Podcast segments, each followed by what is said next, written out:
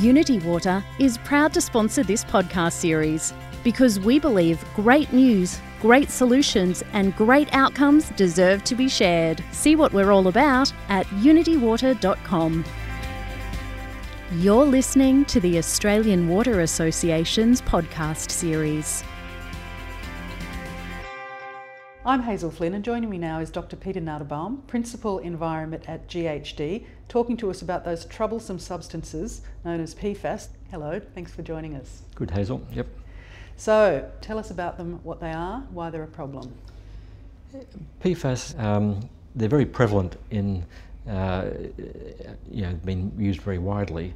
And what's, what's happened over the last decade is, is that it's be, become apparent that these are present in the environment and they're potentially causing a problem to humans and also to uh, ecological systems.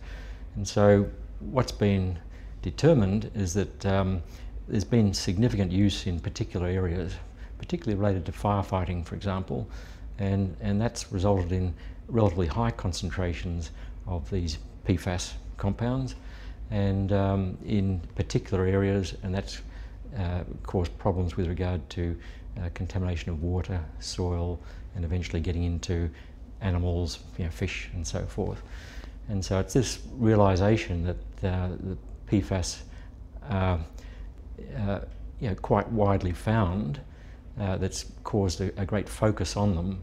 And so a lot of money is now being spent on identifying where these PFAS compounds are, uh, whether they're posing a problem and therefore what the response is. And one of the great difficulties with, with PFAS is that um, they're bioaccumulative. And so what, ha what happens is that relatively small concentrations, very low concentrations in water, for example, can magnify up in fish. And so almost undetectable concentrations in water can result in very unacceptable concentrations in, in fish and some other organisms. And, um, and it's that, that problem which has tended to, to focus the issue and uh, uh the, these compounds also bioaccumulate in humans and so we can measure it and that's caused a lot of concern. We can see that it's in our bodies, it's in fish and things like that. Um, in certain areas, it's not you know, throughout the environment, but um, it's because we can measure it, we can see it, and it's causing consternation and um, concern that we should be minimising this, we should be avoiding it if possible. And so a lot of money is being directed towards that very area of identifying where these problems are and, and minimising them. And as you say, these um, the PFAS, the per and polyfluoroalkyl substances, Um, firefighting foam was one of the things you mentioned, and sure. that's obviously been in the news lately. It's been of great concern in certain areas, but I mean they're used in things like pizza boxes. Is that right? Absolutely. Yeah. Look, they're very widespread, and you know, obviously, you know, Teflon, you know, where people have been using it for a, a long time, but they're, they're, much more widely spread than that. They're into, you know, you'll find it in carpets, in you know, leather protection, stain protection, you know, Gore-Tex. You, you'll find these substances very widely spread in the environment and, and all different types of PFAS. You know, there's a lot of range in chemical terms. Um, and you know, you know, firefighting and fire protection has been particularly singled out because you know, there's large, relatively large quantities that have been used in fire training and that's been released to the environment. Whereas a lot of these other substances uh, will be attached to leather and carpet and so forth. And that, that material is disposed of, but it's disposed of in a, in a solid form, a lot of it, and it goes into landfills and things like that. And so the amount that is released to the environment and the rate of which it's released to the environment is, is less. And so it's more these areas where there's been direct release in relatively large quantities that has, has caused the focus. And you mentioned Teflon too. Am I right in recalling that I think DuPont has stopped making Teflon for lining of pans. They've switched to a different substance for this reason? Um, look, there's been a lot of phasing out of the PFAS compounds. Uh, to my knowledge, they're still being used quite widely. Um, yeah, there is a lot of effort in firefighting, for example, to identify alternative, you know, non-fluorine com, uh, containing compounds. But, but the difficulty is that they, they are very effective compounds. You know, and if you want to put out a fire, which is the primary purpose, for example, um, yeah, you've got to be pretty careful about using alternative compounds which, which won't be as effective because the primary issue is to put the fire out and save people's lives. Um, and uh, if you're going to use something, an alternative which is not as good, uh, it's, it's a, you know, a difficulty. So, you know, in terms of phasing out, yes, there's a lot of effort to try and phase out these compounds, but there's still a lot in use and still countries manufacturing them. And what kinds of specific problems do they cause? I mean, you talked about them accumulating in organisms. What problems do they cause in humans and in other um, parts of the environment? Well, it's a look. It's a very interesting issue, um, and uh, even you know, it's, it's been a, a subject of, of, considerable focus you know, by our health departments, for example, in Australia, to try and work out well, just what is the problem with these compounds, and you know, are they causing a problem? and there was an independent review uh, on, uh, go back one step, on a precautionary basis, because we can measure it and we can see that accumulating in people. So the health department's response to that is concern, we need to set criteria which are, which are very stringent, which will make sure and you know, that to minimise people's uptake of these compounds on, on a precautionary basis.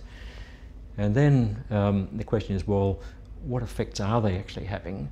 And there was an independent review commissioned by the Health Department, uh, Commonwealth Health Department, um, and uh, released only on Monday. And, and that was a group of uh, you know, independent experts reviewing the issue, and, and they came to the conclusion that there still wasn't persuasive evidence of particular health effects. They went through a whole lot of possible health effects which have been you know, flagged by international agencies, by Australian agencies. There's been studies and things like that, and they looked at the the evidence to see if, in fact, there are persuasive. You know, there's good evidence to show that there is actual health effects to humans, and the, and the jury is still out of it. You know, even though we're spending a large amount of money to minimise you know uh, exposure, which is I think a precautionary uh, good response, but um, we're doing it on a precautionary basis without necessarily having very clear evidence that people are getting sick as a result of this exposure. Do you think that's because we haven't been studying it for long enough? Is it a relatively recent awareness that there might be an issue? Well, uh, look, that's, that's an interesting question in its own right because we have been using these compounds for a long time, you know, for you know, many decades, and, um, and there's been some very substantial um, occupational exposures. You know, and there are groups in the community, you know, firefighters and things like that have had quite a considerable exposure.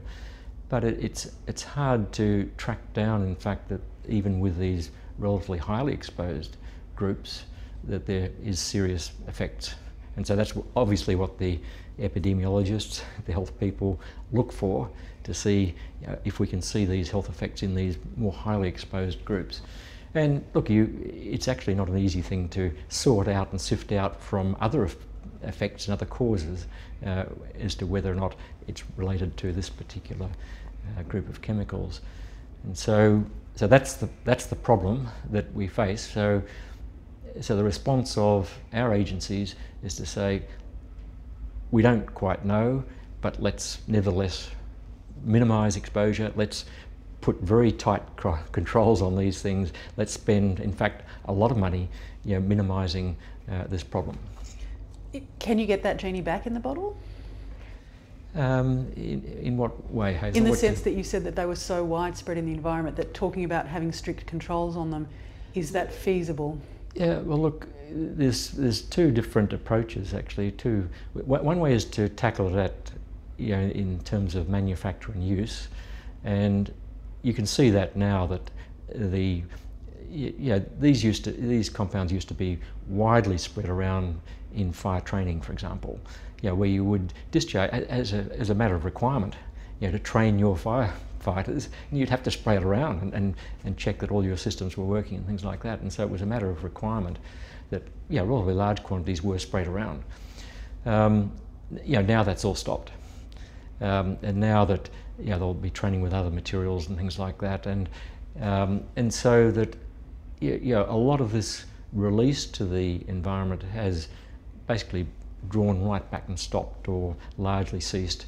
And so what you see now is in studies is that the amount of uh, PFAS in people's blood, for example, is decreasing over you know over the last few decades. It's, it's decreasing remarkably, you know, and uh, so that's reflecting the fact that PFAS um, is being much less used and released to the environment.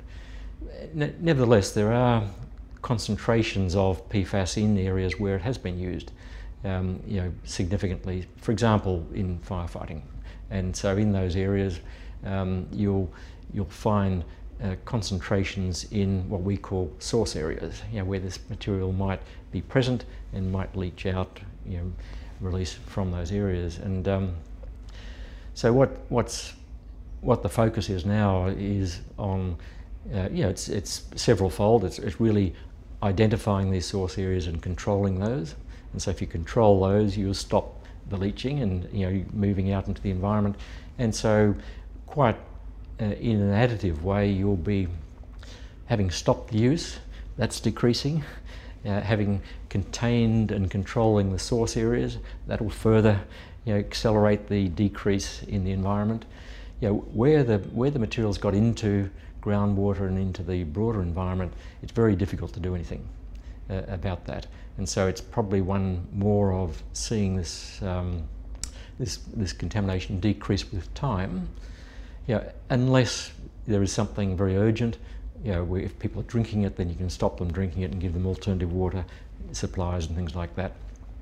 You know, you might be able to cut off the groundwater and things like that uh, and stop these issues. But it's much more difficult if, if this material, if these PFAS have actually got out and distributed. Very difficult to do anything about that. So we have much yet to learn. Well, we've got a lot to learn, and from a technical point of view, it's a very interesting issue. Indeed. Well, thank you for coming in and sharing your expertise with us. Good. That was uh, Dr. Peter Nadebaum, Principal of Environment at GHD, and thanks for listening.